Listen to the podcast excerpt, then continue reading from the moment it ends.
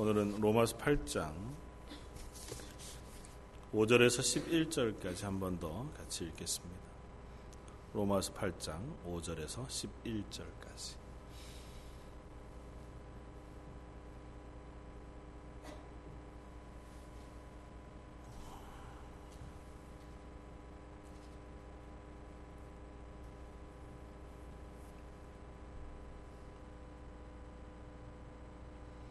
로마서 8장 5절에서 11절까지 찾으셨으면 우리 한 목소리 같이 한번 천천히 읽겠습니다. 육신을 따르는 자는 육신의 일을 영을 따르는 자는 영의 일을 생각하나니 육신의 생각은 사망이요 영의 생각은 생명과 평안이니라 육신의 생각은 하나님과 원수가 되나니 이는 하나님의 법에 굴복하지 아니할 뿐 아니라 할 수도 없습니다. 육신에 있는 자들은 하나님을 기쁘시게 할 수 없느니라. 만일 너희 속에 하나님의 영이 거하시면 너희가 육신에 있지 아니하고 영에 있나니 누구든지 그리스도의 영이 없으면 그리스도의 사람이 아니라 또 그리스도께서 너희 안에 계시면 몸은 죄로 말미암아 죽은 것이나 영은 의로 말미암아 살아 있는 것이니라 예수를 죽은 자 가운데서 살리신 이의 영이 너희 안에 거하시면 그리스도 예수를 죽은 자 가운데서 살리신 이가 너희 안에 거하시는 그의 영으로 말미암아 너희 죽을 몸도 살리시리라. 아멘. 어, 오늘은 이 말씀을 가지고 영에 속한 사람이라고 하는 제목으로 함께 은혜를 나누고자 합니다. 어, 자연에 존재하는 많은 동물들 혹은 뭐 생명체들은 어, 그 생명을 유지하는데 가장 처음 어, 태어난 어, 생명이 그 생명을 유지하는 데 가장 어, 필요로 하는 것이 무엇일까요? 아마 뭐 고민하지 않아도 아마 어머니의 사랑일 것입니다. 보통 어, 아주 어린 아기 아니면 금방 태어난 새끼들 어, 뭐 자연계 안에는 태어나자마자 금방 걸어야 하는 어, 뭐 초식 동물들도 있지만 보통은 그렇다 해도 어, 어린 아기들은 부모의 젖을 먹고 또 엄마의 보호를 받으면서 어, 삶을 이제 시작해 가는 것을 봅니다. 그래서 그 엄마로부터 사랑을 받아 어, 보호받아 커가는 그 아이가 혹은 그 새끼가 어느 정도 자기 스스로 독립할 시점이 되면 비로소 이제 한 객체로서의 삶을 시작할 수 있게 되는 것을 어, 보게 되었습니다. 그런데 어, 뭐 인간 사회도 그렇지만 동물 중에서도 그 엄마의 품 혹은 부모의 품에서 자라지 못하고 떨어져 나온 경우들을 종종 볼 수 있습니다. 10중 8구는 그런 경우에 생명을 잃게 되기가 제일 쉽고 그렇지 않고 근근히 생명을 유지해 나아간다 하더라도 어, 그 생명이 정상적으로 잘 자라기가 쉽지 않은 것을 봅니다. 한 다큐멘터리 속에서 어, 사람들 삶, 일반인의 삶 속에 특별히 아주 그좀 연약하고 가난한 가정들을 동행해서 취재하면서 보여주는 다큐멘터리를 본 적이 있습니다. 그 안에 나타난 사람들, 아이들 특별히의 모습은 정확하게 두 가지 부류로 나눠지는 것 같아 보입니다. 아주 가난해요. 다 가난한데. 한 부류의 아이들은 그래도 어, 엄마나 혹은 아버지나 혹은 부모가 어, 그 아이와 함께 있으면서 그 아이에게 사랑을 주고 그 사랑에 의지해서 살아가는. 물론 때로는 부모가 너무 연약해서 아무런 경제적인 도움을 주지 못하기도 하고 심지어 아버지가 너무 아파서 어, 자녀가 오히려 아버지를 복량해야 되는 경우도 있는 아주 어린 나이, 뭐 초등학생 어, 혹은 중학생 혹은 고등학생 아이들이 그 부모와 함께 힘겹게 살아가는 모습을 보여줍니다. 그럼에도 불구하고 그 아이들 속에 아주 뚜렷하게 남아있는 의식 중에 하나는 뭐냐면 아, 이 부모를 내가 사랑해야겠다. 섬겨야겠다. 혹은 이 부모에게 내가 최선을 다해야겠다. 혹 부모의 마음을 상하지 않게 하기 위해서 내가 할 수 있는 것은 무엇일까? 고 하는 마음을 가지고 있더라는 겁니다. 반대로 부모로부터 버림을 받은 아이들, 어, 뭐 부모가 어, 방치하고 있는 아이들, 자기가 스스로의 삶을 살아가기 위해서 이 아이들을 그냥 방치해 놓은 아이들의 경우에 그 아이들이 열심히 살아요. 나름대로 또 최선을 다해서 어, 어쨌든 살아내기 위해서 애쓰면서 삽니다. 그럼에도 불구하고 그 아이들에게 한 가지 결핍이 되어 있는 게 뭐냐 하면 부모를 향한 마음, 사랑. 그 마음 속에 오히려 그것보다는 어떻게든 내가 이 사회에 복수할 거다. 아니면 부모가 나를 버린 것에 대하여 복수하겠다고 하는 어떤 그런 어떤 날카로운 마음이 오히려 그 아이를 살아가게 하는 힘이 되어지더라는 겁니다. 물론 뭐 일반화할 수는 없겠지만 대다수의 어린 생명, 어린 아이들에게 있어서 정말 필요한 것은 아마 어, 전폭적인 엄마의 사랑 혹은 전폭적인 부모의 헌신일 것이고 그것을 의지했을 때 아이들은 비로소 아주 정상적인 한 사람으로 자라갈 수 있는 그것이 하나님이 우리를 만드신 비밀일 것입니다.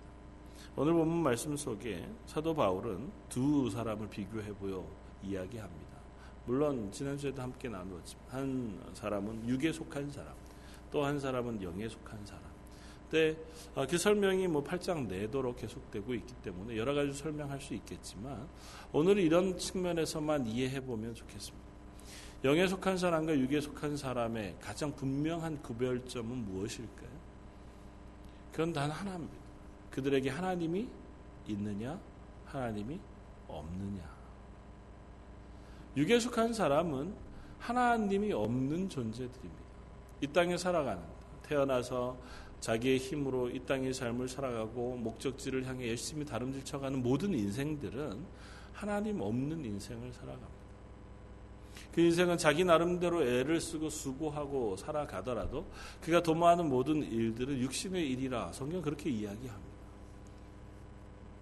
또한 부류는 예수 그리스도의 십자가의 죽으심으로 인하여 그 생명을 구원 얻은 하나님의 자녀된 사람들입니다. 하나님과의 관계를 회복한 사람들이고 하나님과 동행하는 사람들을 이야기합니다. 오늘 본문에서 육신에 속한 사람과 영에 속한 사람은 극명하게 이 둘로 이해하면 아주 분명합니다. 물론 그 사이에 별다른 차이가 없어 보일 수 있습니다. 심지어 뭐 많은 교회 바깥에 있는 사람들이 이야기하는 것처럼 교회 다니는 사람들보다 오히려 더 착한 사람, 그게 교회 안 다니는 사람들 속에 훨씬 더 많이 발견할 수 있다.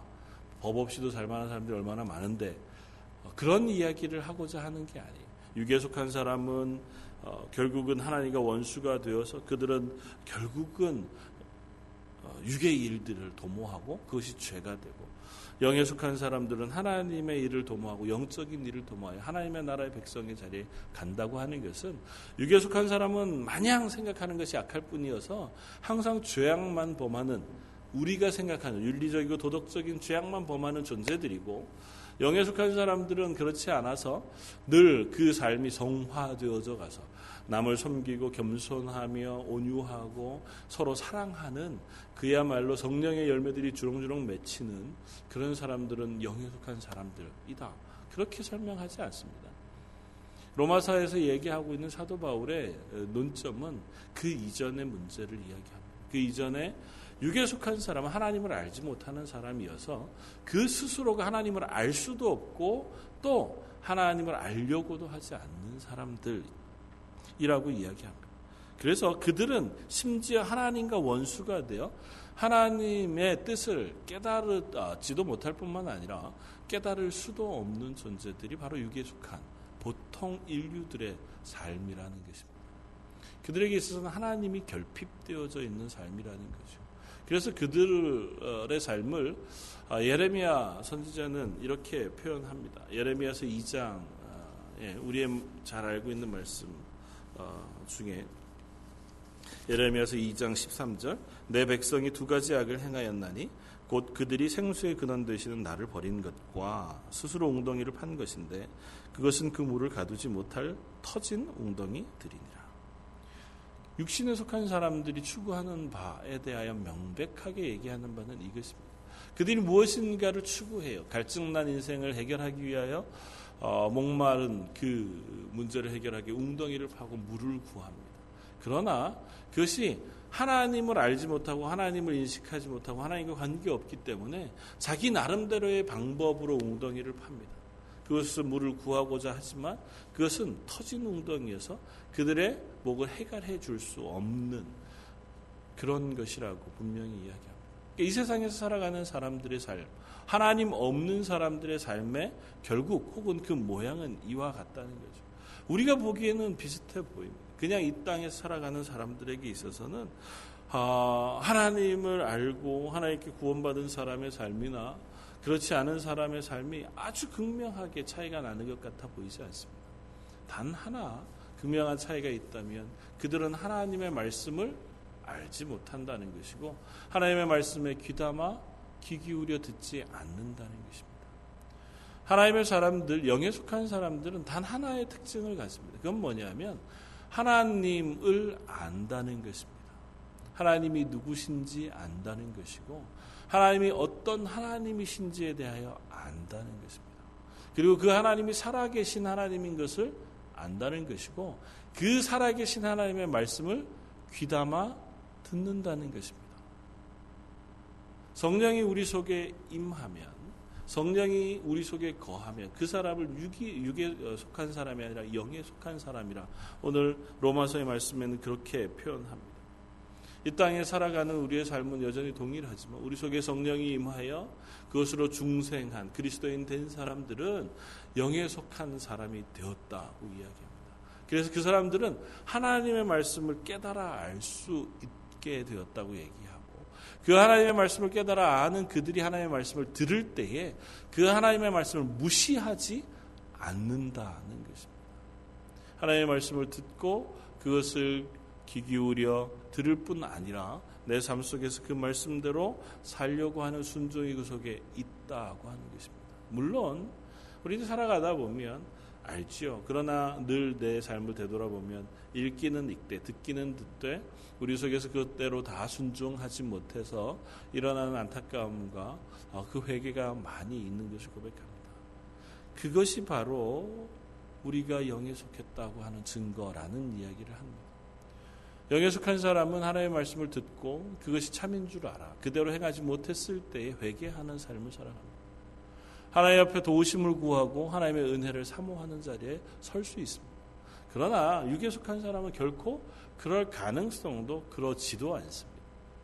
육에 속한 사람과 영에 속한 사람의 차이는 경험의 차이이기도 하기 때문에 그래요. 성령이 내 속에 임하여 하나님과 동행한 경험의 차이, 혹 그분이 나와 함께 하고 있는가, 그렇지 않은가의 차이이기 때문에 그건 아주 전적으로 두 개의 구분이 되어진다는 것입니다. 아무리 지혜롭고, 아무리 착하고, 아무리 선하다 할지라도 하나님이 누구신지 관심이 없고 하나님의 말씀에 귀 기울여 듣지 아니하고 그것에 순종하지 아니하는 사람은 그 사람은 육에 속한 사람이다 하고 얘기합니다. 그리고 그 사람이 이 땅에서 추구하는 모든 것은 다 육에 속한 생각이라고 이야기해요. 그 사람이 추구하는 생각은 다 악할까요? 그렇지 않습니다. 육에 속한 사람들도 때로는 선한 일을 합니다. 사랑하고요. 남들을 구제하기도 합니다. 남을 위해서 자기의 삶을 다 봉사할 수도 있습니다. 그래도 그가 성령과 동행하여 살지 아니하면 그것은 육에 속한 생각이라고 얘기합니다. 조금 더 한 걸음 더 나아가서 그것을 통하여 자기가 구원을 얻고자 하는 마음, 그것을 우상숭배라고 이야기합니다. 우상숭배는 우리의 이미지 속에 추악하고 나쁜 것으로만 우리 머릿속에 남아 있습니다. 그러나 많은 경우 어, 그러하지만 이 세상에 살아가는 사람들이 자기 구원을 위하여 발버둥 칠 때 때로는 그것이 우리 보기에 선한 모양으로 나타날 때도 있습니다. 내가 열심히 선을 행함으로 나를 구원에 이르게 하겠다고 하는 것이 이 세상 종교의 모습이기도 하잖아요. 그래서 때로는 생명을 죽이지 아니하겠다. 혹은 육식을 하지 않겠다고. 혹은 구제를 많이 하거나 선을 많이 베풀거나 덕을 많이 쌓거나 누군가를 위하여 내가 나 자신을 희생하거나 심지어 내 몸을 들여서라도 누군가를 돕는 것 그것을 통해서 내가 구원을 얻고자 하는 것이 이 세상의 종교입니다. 하나님이 없다면 그것을 통해서 자기의 생명을 구원하고자 해요. 그런데 성경 분명히 이야기합니다. 아무리 그렇다 해도 그 속에 성령이 없다면, 그 속에 예수 그리스도의 생명이 없다면 그것은 터진 웅덩이와 같다고요. 열심히 물을 팝니다. 물이 솟아나는 것 같고 그것을 통하여 내가 해결할 수 있는 것 같아 보여요. 그러나 그렇지 않다는 겁니다. 그저 그것은 내가 물을 떠놓고 정한 수를 떠놓고 달 앞에 비는 것과 조금도 다를 바 없는 이 세상에서의 삶의 끝일 수밖에 없습니다. 세상의 삶을 아름답게 만들 수 있을지 모르지요. 구제하고 사랑하는 삶을 살아가니까. 그것이 어쩌면 선한 영향력을 미칠 수도 있을지 모릅니다. 그러나 그 끝은, 그 생명의 끝은 사망으로 끝이 날 수밖에 없습니다.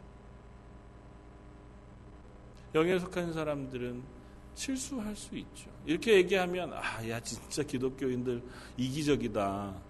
그거 지들은 지 마음대로 살고 그래도 하나님이 지들 구원해 줬다고 자기들은 천국 가고 우리는 아무리 잘 살아도 지옥 간다고 하는 게 말이 되냐. 성경이 얘기하는 하는 바가 그거예요. 성경에서 구원에 관하여 분명하게 전하고 있는 단 한 가지는 그것입니다. 너희가 예수 그리스도의 십자가의 보혈 그 사실을 믿느냐는 거예요. 그리고 그것으로 인하여 우리는 하나님께 속한 사람이 된다고 써요. 그리고 그것이 우리를 구원하는 유일한 구원의 증거라고 이야기합니다. 그것 외에는 어느 것으로도 우리는 하나님에게 나아갈 수 없고 하나님을 기쁘시게 할 수 없다고 얘기해요. 물론 그 이후에 로마서에서 굳이 거듭거듭 이야기하고 있는 너희가 영에 속한 자라면 영에 속한 자로 살아야 할 것이다고 이야기하는 것. 죄를 더 이상 범하지 않기 위하여 수고하고 애쓰는 싸움이 너희 속에 있어야 할 것이다. 너희가 죄악을 거, 어, 거부하고 그것으로부터 떠나기 위하여 싸우는 싸움이 있어야 할 것이라고 거듭거듭 이야기합니다. 에베소서에서 얘기하는 것처럼 전신갑주를 취하여 이 땅에 우리를 어, 삼키려고 하는 죄악의 세력, 악한 사단의 세력과 싸우기 위하여 수고하는 수고함이 우리 속에 있어야죠. 그건 우리 속에 성령이 거하시면 자연적으로 일어날 수밖에 없는 일이라고 이야기합니다. 그러나 다 정리하고 내려놓고 하나로만 얘기한다면 너희가 영에 속한 사람이냐 육에 속한 사람이냐를 구분하고 하고자 한다면 단 하나로밖에 구분할 수 없습니다. 굳이 왜 영에 속한 사람, 육에 속한 사람이라는 표현을 썼냐면 성령이 너희 속에 거하시면 너희가 예수 그리스도 안에 거하면 영에 속한 사람이에요. 너희가 성령이 없고 예수 그리스도 안에 거하지 아니하면 육에 속한 사람이에요. 다른 구분은 없습니다. 그 다음에 태도의 변화, 삶의 변화, 목적의 변화, 그리고 그것을 향해 다름질 쳐가는 다름질 쳐감의 변화, 그것들 우리 속에 일어나고 그것을 추구해야죠. 그러나 근본적으로 그 둘을 구분하는 것은 너희 속에 성령이 거하시느냐는 너희 속에 예수 그리스도로 인하여 영생을 얻었느냐는 겁니다. 예수 그리스도로 인하여 너희가 새로 태어난 새 생명의 사람들이 되었느냐는 것입니다. 그리고 그 사실의 가장 극명한 차이는 너희가 하나님을 아느냐는 것입니다. 성령이 없이는 하나님을 알 수 없습니다. 성령이 우리 속에 거하여 우리를 조명해 주시기 전에 우리가 하나님의 말씀을 읽고 하나님이 어떠신 분이신지를 깨달아 알 수 없습니다. 성령이 우리 가운데 거하여 우리를 조명해 주시지 아니하고 우리가 예수 그리스도의 보혈의 피로 인하여 죄 씻음 받았다고 하는 그 구속의 은혜를 깨달을 수 없습니다.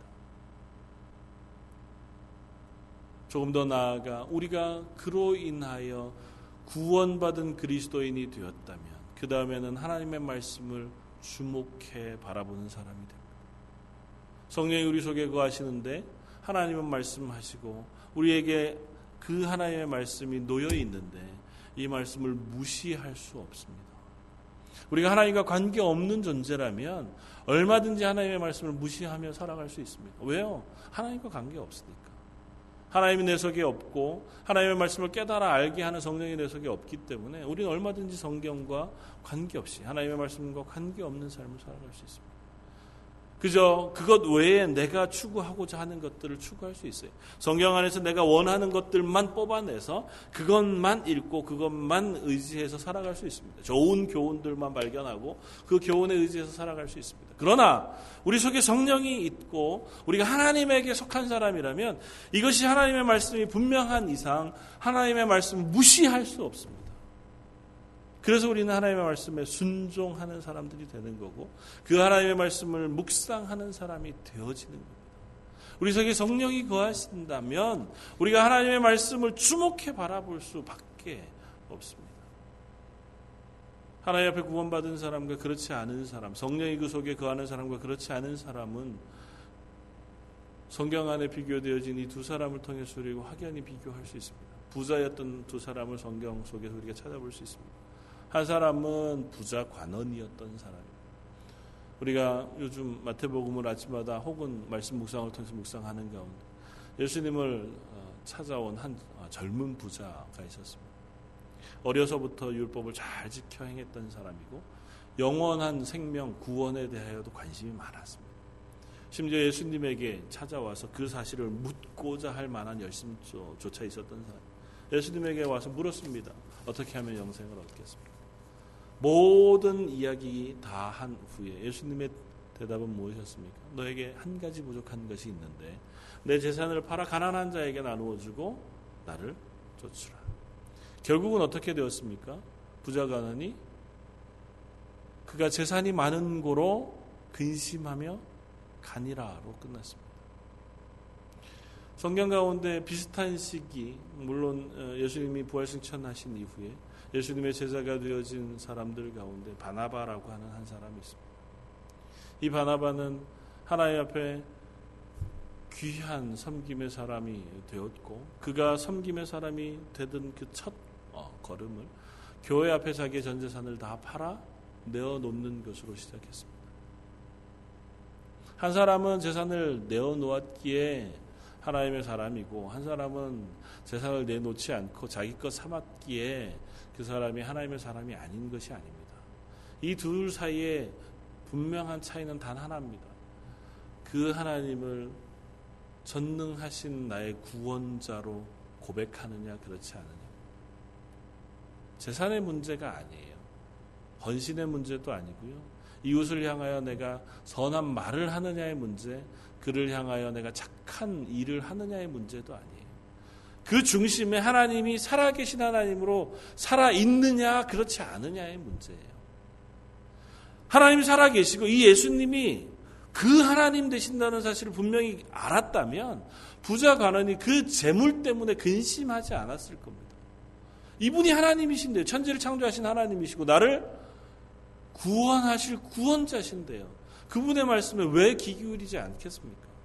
그것이 내 생명을 바치는 일이라 해도 만약에 이분이 내 생명의 구원자시라면 그것을 믿고 그 사실을 깨닫게 하는 성령이 그 속에 있었다면 그가 그것으로 인하여 순종할 수 있지 않았겠습니까? 바나바가 그의 재산을 내어놓은 것, 그 사람이 천성이 너무 착해서 교회 안에 가난한 사람들이 너무 많기 때문에 내가 이 재산들을 다 들여서라도 그들을 구제해야 되겠다고 하는 착한 마음 때문에 물론 그것이지요. 그러나 그 이전에 그는 내 모든 삶의 주인이 하나님이라는 사실을 그가 고백했기 때문이에요. 나를 위하여 예수 그리스도께서 십자가를 지시고 죽으셨기 때문에 나를 살려주신 것이 하나님이신 줄 알아서 이후의 모든 삶도 하나님이 책임지실 것인 것을 내가 안다는 고백이 그에게 있었던 겁니다. 재산을 주었느냐, 내가 놓았느냐, 그렇지 않았느냐, 그건 중요하지 않았, 않습니다. 그 앞에 재산을 내어 다 내어 놓으라고 얘기하지 않아요. 우리가 혹 착각하는 것은 초대교회 아나니아와 삽비라가 자기의 재산을 다 팔아 얼마간을 숨기고 나머지는 베드로의 발 앞에 내어 놓았다가 죽임을 당한 사건 때문에 재산 다 팔아서 교회 앞에 내놓는 것만이 정, 정상적인 그리스도인 그렇게 생각할 수 있습니다. 그렇지 않습니다. 재산 다 내놓지 않아도 얼마든지 신앙생활 할 수 있습니다. 초대교회 일원일 수 있었고 교회 안의 삶을 살아갈 수 있었습니다. 그러나 적어도 그리스도인 된 사람들의 공통적인 특징은 하나가 있습니다. 내게 허락되어진 것 이것이 내가 추구해서 쌓은 것이고 앞으로도 내가 보존해서 내가 지켜야 하는 것이라고 생각하는 생각을 더 이상은 하지 않았다는 것. 자주장사 다비다가 그랬고 백부장인 고넬료가 그랬습니다. 그들은 원래부터 착한 사람이어서 선한 일을 많이 행했던 사람들이기도 하지만 그 이후의 삶도 역시 이 모든 삶의 주인이 하나님이시고 내 생명의 주인이신 줄 알아서 그들의 삶을 그것으로 살아갈 수 있는 사람이었습니다. 사도 바울 역시 동일한 고백을 하지 않습니까? 내게 능력 주시는 자 안에서 내가 모든 것을 할 수 있느니라고 하는 고백은 내가 부함에도 처할 줄 알고 비천에도 처할 줄 알아.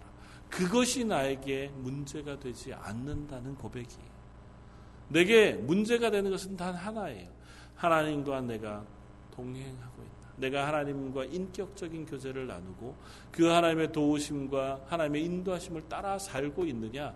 내가 그 말씀에 순종하여 하나님의 자녀된 사람으로 살고 있는가가 그에게 유일한 초점이었지.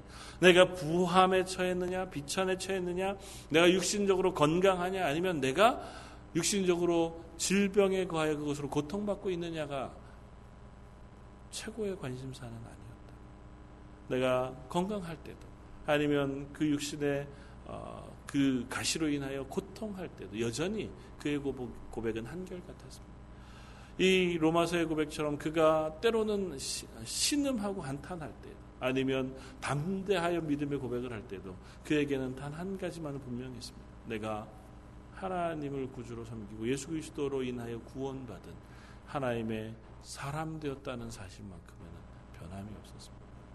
저 여러분들이 하나님의 사람이고자 하는 것은 이 한 가지로 구분되었습니다. 다른 것들은 우리가 얼마든지 뭐 성화되어져 갈 수 있고 또 훈련되어져 갈 수 있고 애써 갈 수 있습니다. 이 땅에서 즐겁게 살아가기 위해서 애써야 하고 가족 안에서 사랑으로 또 혹은 온 교회 가운데 기쁨으로 서로를 격려하고 즐겁게 살아가기 위해서 애써야죠. 또 가능하면 구제하고 또 전도하고 사랑을 나누기 위한 그 삶들 삶의 열매들이 우리 속에 있어야죠. 그러나 그것 다 얘기하기 전에 딱 하나 먼저 너희 속에 성령이 있느냐고 하는 질문을 우리가 해보아야 합니다. 나는 하나님을 아느냐고 물어보아야 합니다. 나는 하나님의 말씀을 주목하고 귀담아 듣느냐고 말해야. 하나님을 찬양하는 찬양 역시 마찬가지입니다. 우리가 입술을 열어 하나님을 찬양하는 가사를 다 열심히 찬양한다고 해도 그것이 다 찬양이 될 수 없습니다. 전 세계에서 가장 찬양을 잘하는 나라가 어디일까요? 뭐 이렇게 표현하면 참 나쁜 얘기지만 북한이 가장 잘하지 않을까요? 북한에서 무슨 인민대회 할 때 아니면 무슨 체육대회 할 때 그 사람들 하는 카드 섹션이나 하는 찬양 뭐 노래 그런 것들을 보면 정말 대단하지 않습니까? 근데 그걸 우리는 찬양이라고 부르지 않잖아요. 그 속에 그들은 그 찬양할 대상, 물론 어쩌면 그들은 그 찬양할 대상을 존경하고 있는지 모르죠. 그것을 우리는 찬양으로 얘기하지 않습니다. 오히려 아무 말도 통하지 않고 말도 제대로 되지 않고 음정박자 다 틀려도 조그만 내 자식이 엄마 아빠 즐겁게 하겠다고 그 앞에서 재롱 피면서 노래하는 것을 오히려 훨씬 더 찬양답게 들을 수 있습니다. 왜냐하면 적어도 이 아이는 그 부모를 내 전부로 알고 그에게 의존하며 살아가기 때문에 그래요. 하나님을 찬양하는 것도 마찬가지입니다. 하나님에게 전부를 의존하고 그 말씀에 내가 순종하려고 하는 그분과 인격적인 관계를 맺고 그분 앞에 내 모든 것들을 내어드릴 수 있는 마음과 삶이 우리 속에 있고 그 교제가 있을 때 우리는 찬양할 수 있습니다. 아무리 좋은 노래, 아무리 좋은 가사를 올려드려도 때로는 그것이 공허한 것밖에 되지 않을 수도 있습니다. 이스라엘이 수많은 제사를 하나님께 드렸습니다. 그들이 드린 제사를 다 하나님의 예배로 받지 않으셨습니다. 하나님께 드렸고 하나님이 명하신 방법대로 제사했습니다. 하나님 명하신 장소인 성전에서 드렸어요. 그런데 하나님 뭐라고 말씀하시냐면 누군가 나를 위하여 이 성전 문을 닫을 자가 있었으면 좋겠다고 말씀하세요. 왜요? 그들이 하나님을 몰랐습니다. 하나님의 말씀을 몰랐고 그 하나님을 향하여 인격적인 관계를 맺지 않았습니다. 하나님의 말씀을 귀담아 듣고 순종하려고 하지 않았고 그 하나님을 내 하나님 우리의 구주 되신 하나님 주권자 되신 여호와 하나님으로 고백하지 않았다. 그렇다면 그 드린 예배와 그 제사가 하등의 소용이 없는 것이 되어버릴 수도 있다는 것입니다. 저 우리 런던 제일장로교회 하나님 앞에 예배하면서 이 한 사실을 먼저 우리가 확인하고 고백하고 또 발견해 가길 원합니다. 물론 여기 계신 분들 전부 다 그 하나님의 구주로 고백하시는 분들이고 그 하나님의 성령이 충만한 은혜가 우리 속에 있는 줄 압니다. 아까 불렀던 찬양처럼 성령의 담비가 우리 속에 풍성히 임하며 우리가 그 갈증으로부터 일어나 하나님의 풍성한 은혜 가운데 거하게 되어질 줄 믿습니다. 그걸 사모할 수 있기를 바랍니다. 하나님 내 속에 이미 성령은 임하셨어요. 구원받았다면 성령은 이 속에 계시잖아요. 하나님 내가 이 성령을 친밀하게 교제하여 하나님을 알아가게 해주십시오. 하나님의 말씀에 귀 기울이게 해주시고 하나님이 누구신지 관심 갖고 그 하나님의 말씀에 주목해 살아가게 해주십시오. 순간순간마다 그 하나님의 뜻, 하나님의 말씀의 뜻, 하나님의 은혜들을 사모하며 살아가게 해주십시오. 그것이 먼저 우선돼야 합니다. 어린아이와 같이 그저 단순하게 그 말씀에 의존하는 사람이어야 천국에 합당하다고 말씀하신 예수님의 말씀이 그것입니다. 일단 다른 거 다 내려놓고 먼저 나는 하나님이 살아계시다고 믿습니다.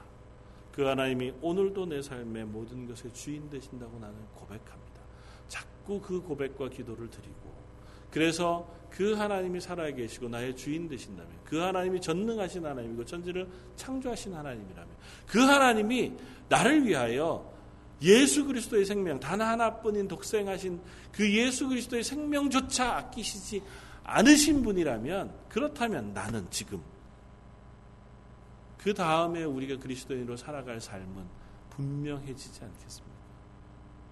그 하나님에게 기도하고 그 하나님의 도우심을 구하고 그 하나님의 말씀에 순종하기 위해 애쓰고 그 하나님으로부터 주어지는 은혜를 사모하는 자리에 서게 되어질 줄 믿습니다. 그렇게 되면 결국 8장 마지막에 그 담대한 고백 무엇이라도 우리를 향한 아버지 하나님의 사랑에서 끊을 자가 없다고 하는 고백에까지 이르게 되어질 줄 믿습니다. 8장을 공부하는 동안 우리 속에 다시 한번 하나님, 하나님과의 관계가 풍성하게 회복되어지게 해주십시오.